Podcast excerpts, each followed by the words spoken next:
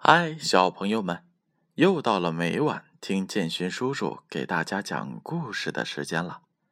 今晚建勋叔叔给大家讲《中外民间故事》这本书。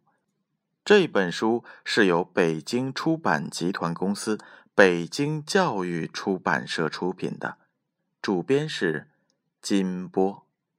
小朋友们一定都听说过三十六计。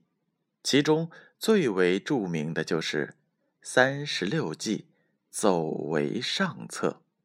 那么今天建勋叔叔要给大家讲的故事叫做《空城计》，这也是其中一计哟。你们准备好了吗？三国鼎立时期，蜀国丞相诸葛亮率军北伐魏国。魏国配大军司马懿领兵迎战，两军在天水关对峙。这时候，诸葛亮的军营里接连发生了几起偷盗粮食的案件。诸葛亮很是生气，下令关闭城门，亲自带兵搜查。当他领兵来到一家酒馆时，只见酒馆店门大开，几个伙计像往常一样不忙不慌的在扫地、擦桌子。诸葛亮一看，觉得这里不可能藏有军粮啊，就没有仔细的搜查。谁知等诸葛亮抓到盗贼后一审问，才知道。被盗的粮食就藏在那家酒馆里，诸葛亮很是吃惊，没有想到自己竟被小小的盗贼轻而易举的给骗了。当时两国之间的战争还在继续，司马懿率领大军占领了街亭，向诸葛亮的驻地扑来。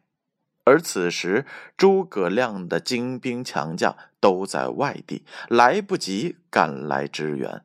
留在城里的只有一些老弱病残的残兵，根本就无力的抵抗，形势十分危急。怎么办呢？诸葛亮猛然想起了盗粮贼使用的计谋。他立刻下令，只派几名老兵在城口若无其事的洒水扫地，诸葛亮本人则从容自若的在城楼上弹琴饮酒，唱起了《空城计》。司马懿率二十万大军来城下，看到这样的情形，一下子愣住了。他左思右想。猜不透诸葛亮葫芦里到底卖的是什么药，又害怕被埋伏，不敢贸然攻城，最后不得不退兵了事。好了，小朋友们，这一则故事讲完了，你们有什么样的听后感呢？诸葛亮使用了盗粮贼的计谋，上演。空城计使得司马懿的大军撤退，我们遇事也要像诸葛亮一样多动脑筋哟。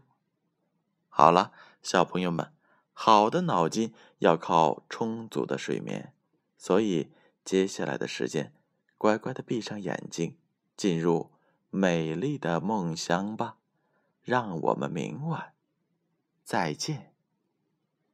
多动。